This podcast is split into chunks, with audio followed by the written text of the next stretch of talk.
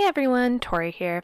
I just wanted to take a second to thank everyone who has listened to the podcast so far. Your support means so much to us. I also wanted to let you know that we have started a Patreon to fund our show. We have a lot of cool perks for our supporters, including director's notes for each episode, monthly Q&As with the cast and crew, and maybe a special shout out for you in our credits. If you like this podcast, please head on over to patreon.com slash Larry Wells Journals. That's patreon.com slash Larry Wells Journals and click on the join link. We are so incredibly grateful for our listeners, and we can't wait to continue sharing this podcast with you. And now, on to the episode. Recording patient interview September 25th, 2009. This is Dr. Sarah Benson. Patient's name is Lawrence Wells, age 14. How are you, Larry? I'm okay.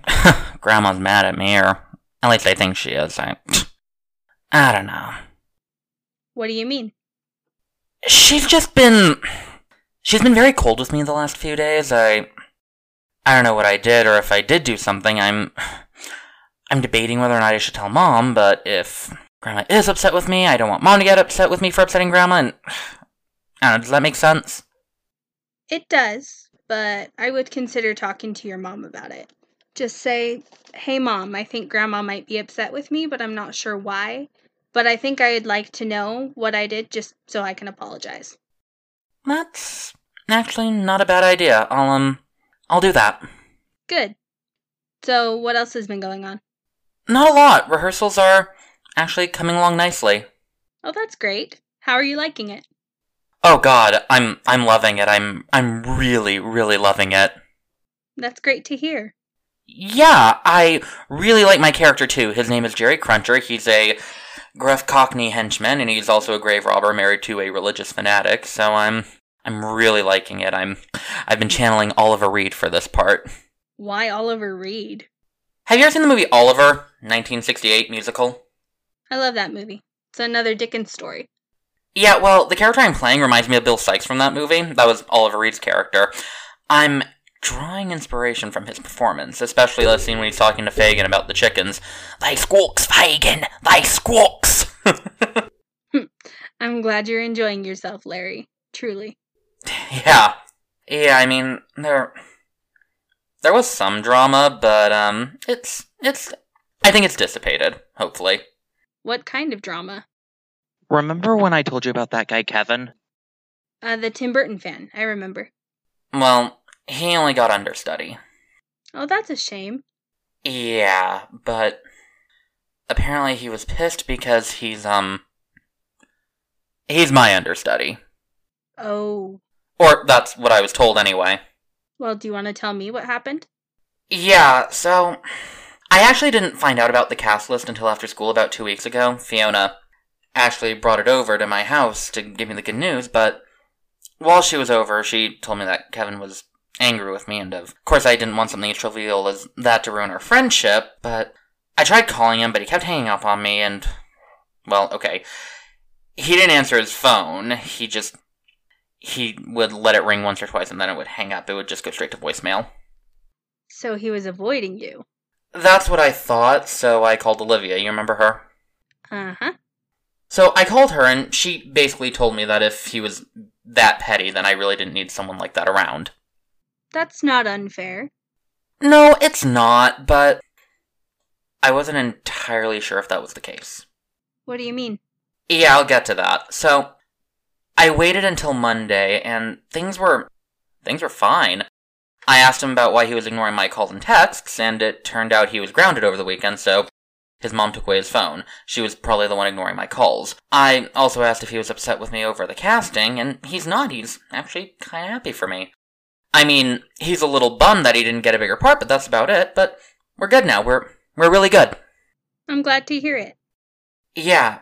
Anyway, Olivia told me something, and um, I'm not sure how to feel about it. Or rather, I'm I'm not entirely sure whether or not I believe it. What did she tell you? She told me that Fiona has a tendency for causing trouble. She she likes toying with people until she gets bored. Has Fiona done or said anything that might give truth to what Olivia said? Well, Olivia did tell me she was expelled from her last school for having a threesome with two guys. Well, if that is true, then she'd hardly be the first teenager to engage in high risk sexual activity. Even so, how does her doing that lend weight to what Olivia said? It doesn't. I, I haven't told Olivia that. I don't even know why I brought it up. It's just. I don't know. What don't you know? There is something, actually. Something that really does make me wonder if what Olivia said is true. And what's that? When Fiona brought me the cast list that day, we were all talking, hanging out, and she said something. She she told me that people are scum and they will fuck and fuck you over, so your best bet is to um Your best bet is to what? fuck them before they fuck you. I I don't know. After hearing her say that in the wake of what Olivia told me, I just I just don't want I don't want to have made another mistake, you know? Another mistake? Back at St. Sebastian's, you you remember Theo? Yes, he's not one I would forget. You said he of all the bullies, he was the worst. He was. The thing that um well one of the things that made him so bad was that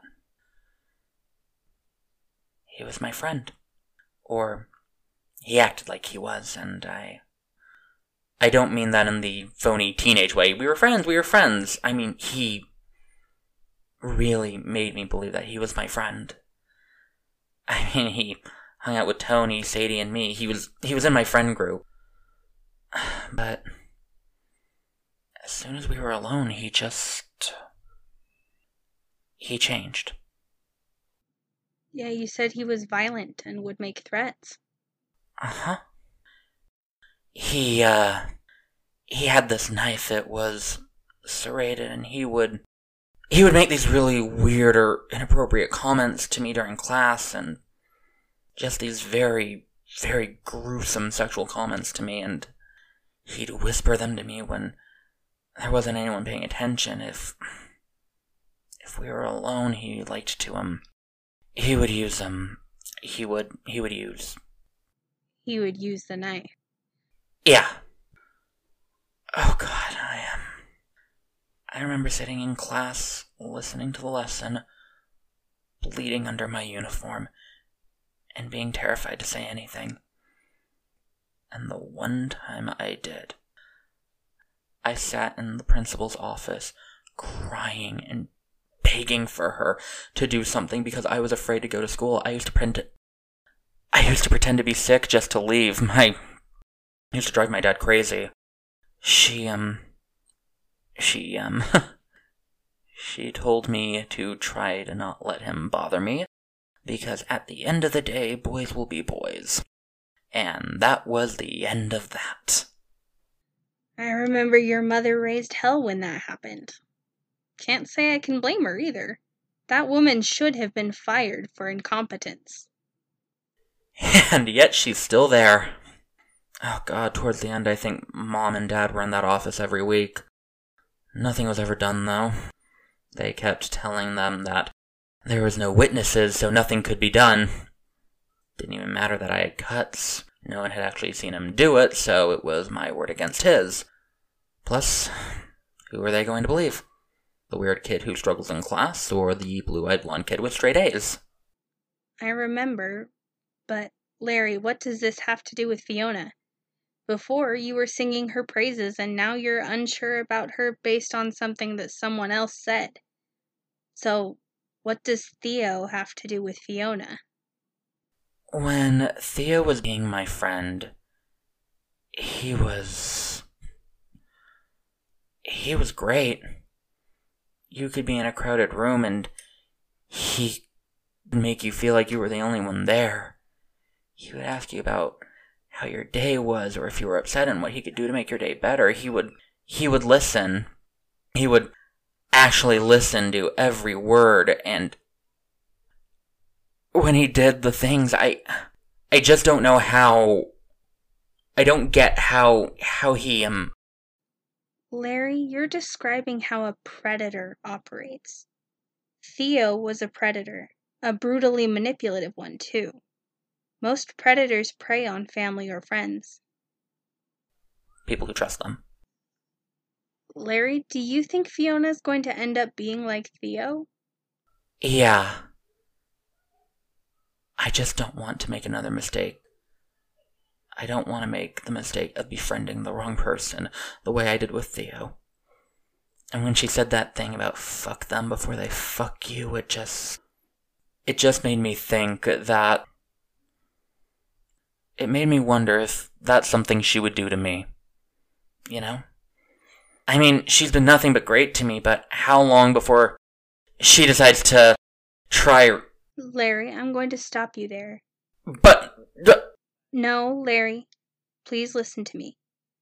Theo was a predator, and I completely understand why you might be hesitant with Fiona given what you heard and what she said, but it is not healthy to let a horrible life experience dictate your view on other people.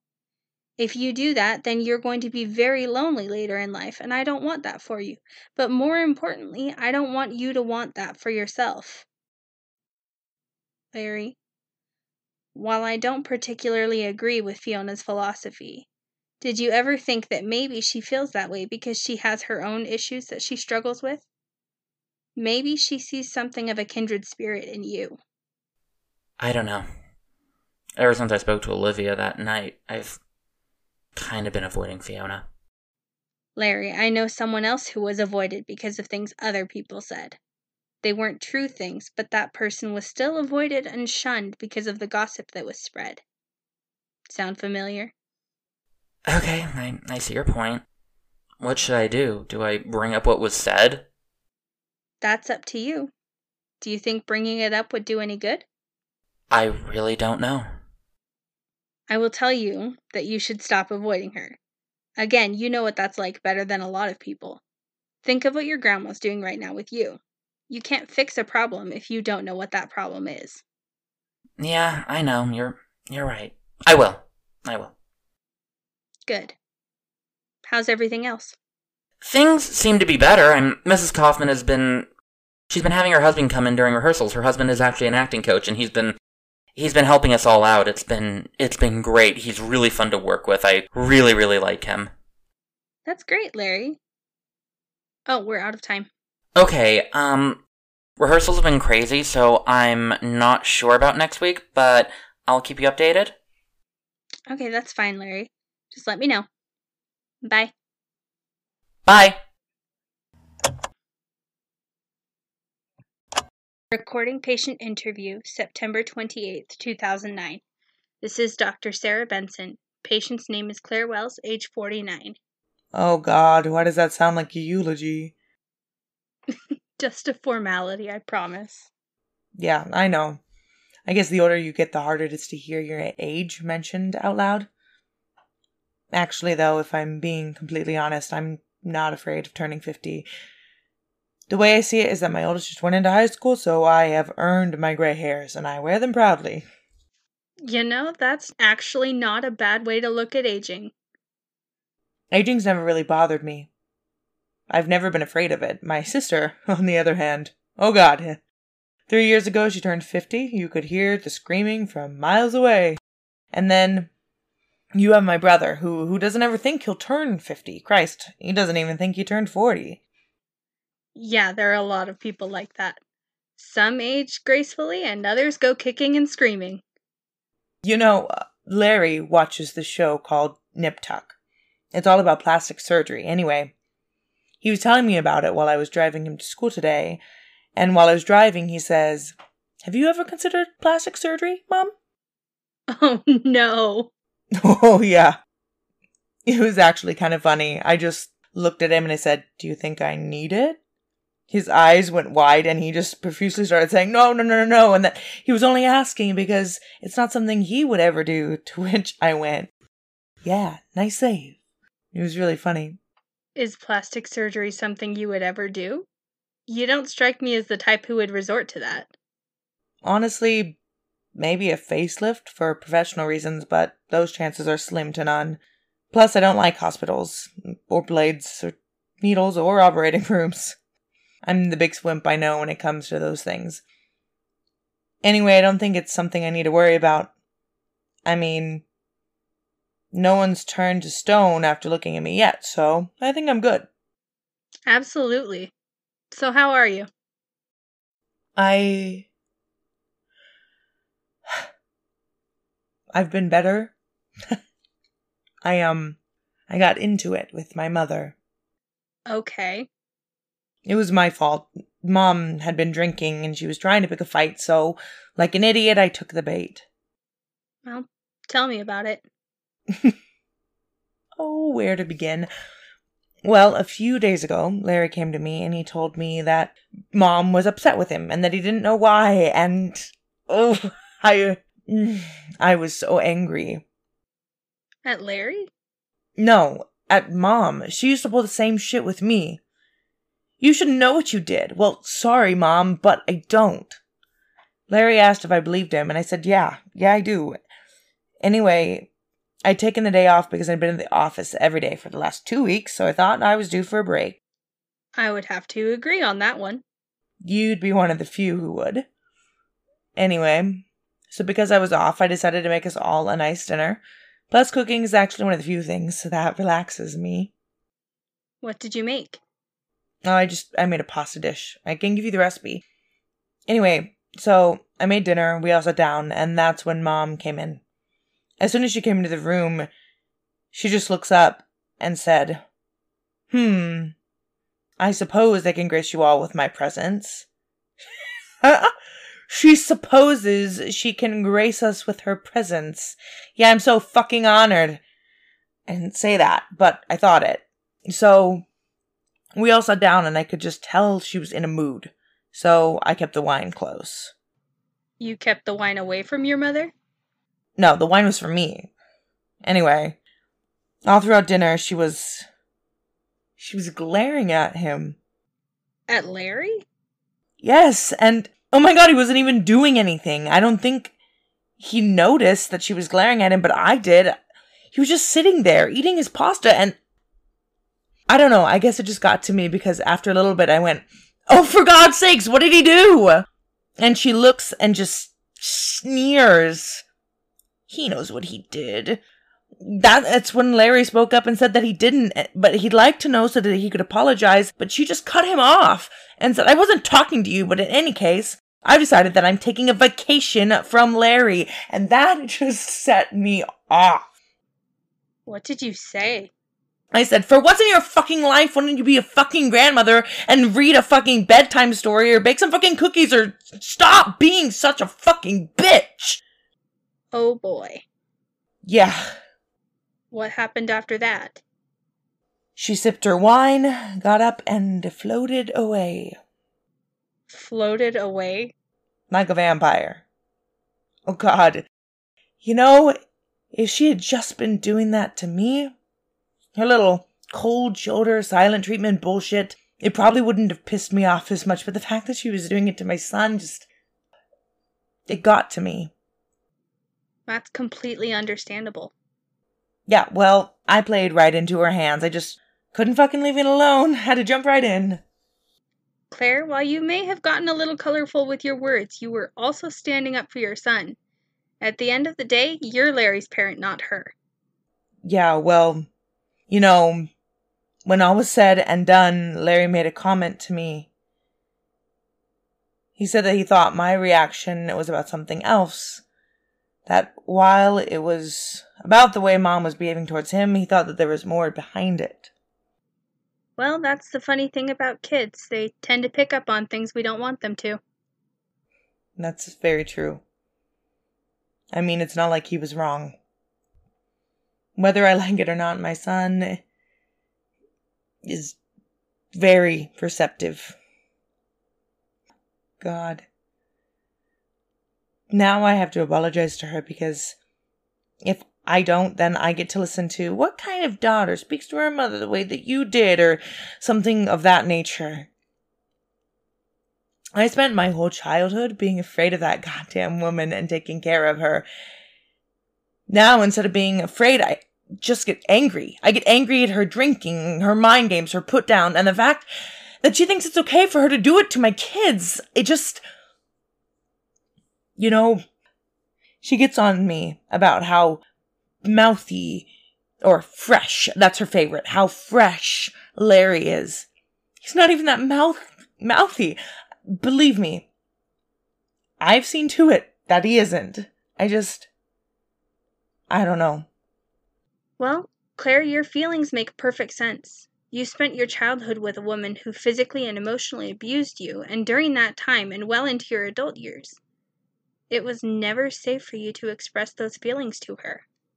You know, I didn't start going to therapy until college.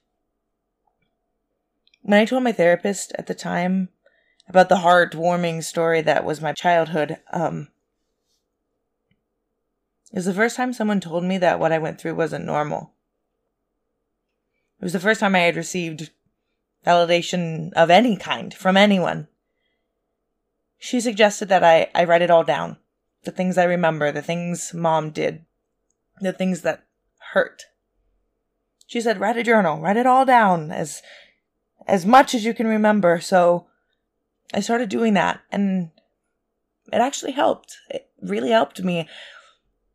I was seeing this guy at the time and he read some of what I had written and I I just remember him turning white. I asked what was wrong, and he said, he was trying not to cry, and he said, Claire, you're describing my mother.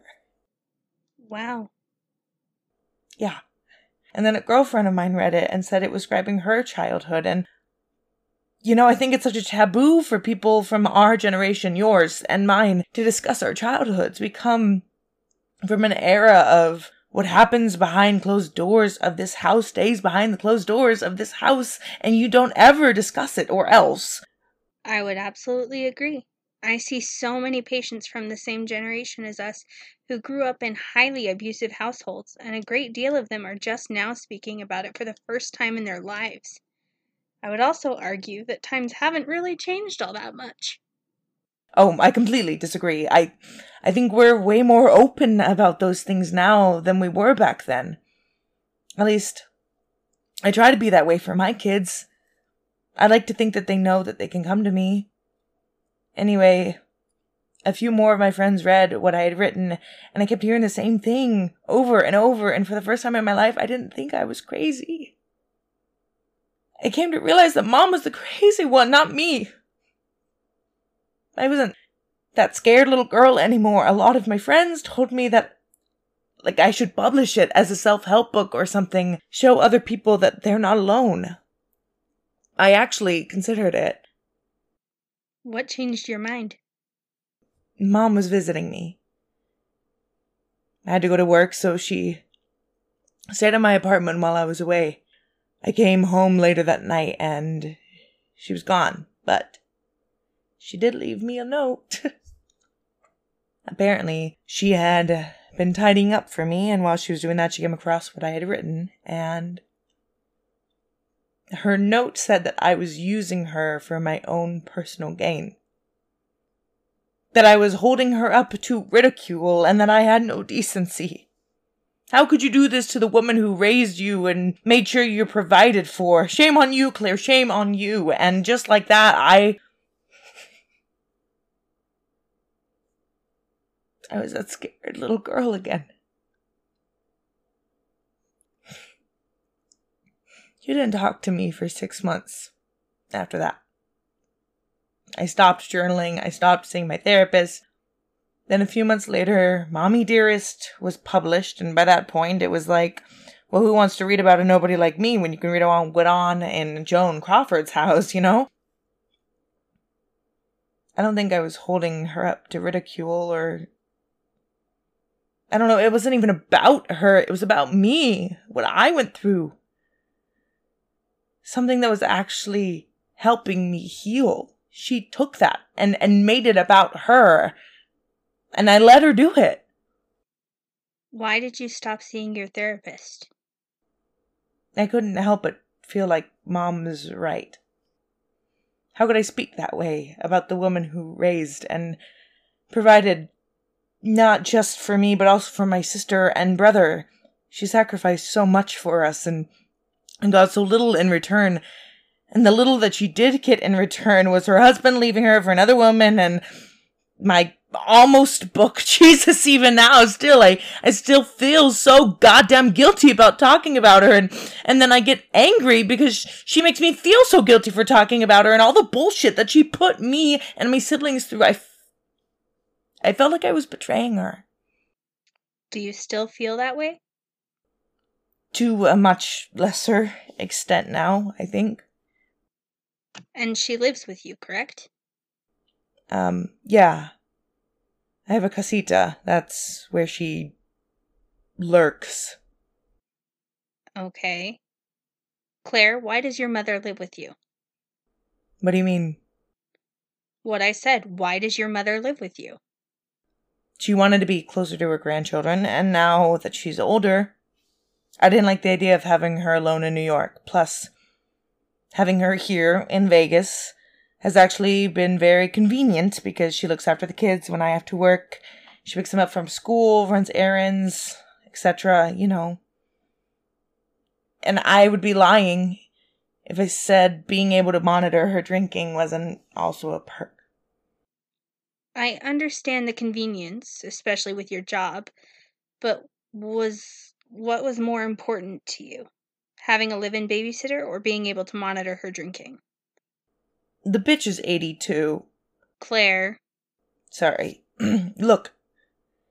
She's 82 and she still drinks like a fish, okay? I'm just.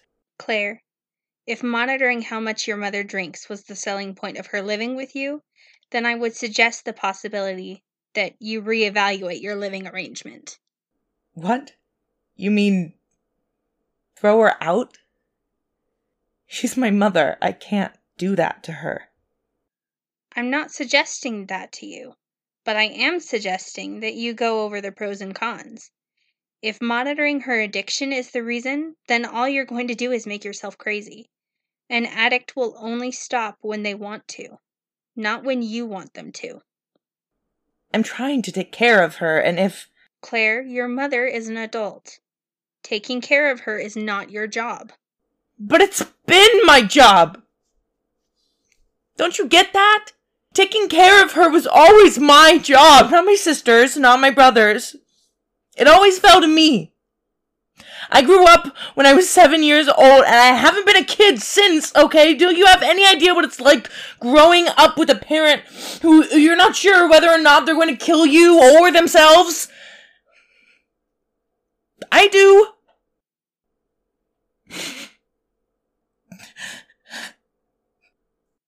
Claire, I understand your mindset. Truly, I do. But your mother is going to do what she wants at the end of the day. You can't help that. And, you know, Claire, you may have felt like it was your job to take care of her, but you were a child. It was never your job, and it still isn't. After what happened with Larry, it just. It was only a year ago, and it still feels like it was that night that I was in the ambulance with him. When I found him, like. When I. When I found him like that. I remembered all of the times when I was a kid when mom did the same thing. Oh my. Oh god, this is gonna sound so profoundly self centered, but I couldn't help but think, am I really so awful? That both my mother and my child would try to end their lives just to get away from me. I have to take care of her and my kids because if I don't, oh, oh God, oh God. Claire, we've spoken about your mother's attempts before, and you've even acknowledged that it's very likely that she used suicide as a weapon. Do you believe that Larry was weaponizing suicide also? Um, Can you hand me a Kleenex? Thank you. Um, I don't know. I don't think so. No. My son isn't cruel. And he did it while he was still at St. Sebastian's. I was at that fucking school every goddamn week, and you know what? Give credit where credit is due. Robert was there too. We both were, and that fucking principal did nothing. My son was being terrorized, and nothing was ever done. No witnesses. It was such bullshit. Larry would never go into details, but I knew that there was something going on. That fucking Theo. I still know there is more than what he's told me, but he didn't he didn't talk to me. He won't talk to me. You know, you hear stories and you see it in the news about these kids who've committed suicide and you think, thank God my kid would never try that or thank God my kid and I are close enough so I know he wouldn't do that and and then they do. And you're left thinking, what did I do? Or what didn't I do? But Claire, your son's alive. You got there in time. But what if I didn't? What if I decided not to come home early? He would have. Oh. oh God, I can't. I can't even say it. I can't. They had to pump his stomach. Shit. Sorry. Claire, have you and Larry ever talked about his suicide attempt? Oh, how do you suppose I worked that into conversation? Hey, honey, remember that time you tried to overdose? Be serious, Claire. I am being serious. God, if I'm being honest, I'd rather just forget it. Those of us who forget the past are doomed to repeat it. That's not what I meant. I. I don't know. Claire, you and Larry should talk about what happened. Do you know if he and Robert ever talked about it? Are you fucking kidding me? The man's an ostrich. Fair enough. But I do think talking about it might help you both.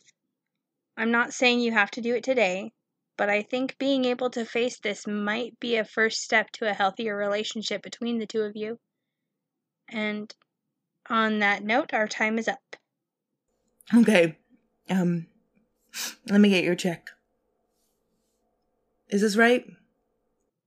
Looks good to me. Good. Um. I'm not sure when I'll be available, but I'll let you know, and you can squeeze me in. Okay, Claire. You take care of yourself. I will. Anyway, as my mother would say, I shall see you anon. Audio journal entry number four. This is Larry Wells. It is October 2nd, 2009 at 7 o'clock p.m. in Las Vegas, Nevada. Well, I haven't spoken to Fiona yet, but. Come in! Come in! Hey, honey. Hey, Mom. What's up? I did something I shouldn't have, and I really need your help. Is everything okay? What What's wrong? Um, I just got off the phone, and, uh, I ordered an extra large meat lover's pizza. Don't make me eat that by myself. what happened to Weight Watchers? I decided I had the week from hell at work, so I deserve a pizza, God damn it. That's fair. Um, where's Jess? Uh, she's staying with your dad tonight. I thought it might be fun if we just had a night, just the two of us. I even went to Blockbuster and rented the usual suspects. Really? Oh, come on, it's Kevin Spacey. The man can do no wrong. Sounds good, Mom. Great. Honey, Yeah? You know I love you, right? Yeah? No, honey. I love you, okay? If you ever. I don't know, if you ever need to talk, you know I'm here and you know I'll listen, right? Um, sure. Um, is there something you wanted to talk about? Um. No. Oh no. Why? Is there something you wanted to talk about? Um, nope. Okay, well, stop whatever it is you're doing and come help me set the table. Pizza will be here in 20 minutes. Set the table. We're having pizza. Humor your mother, please. Okay, Mom. Thank you. Now come on. Okay.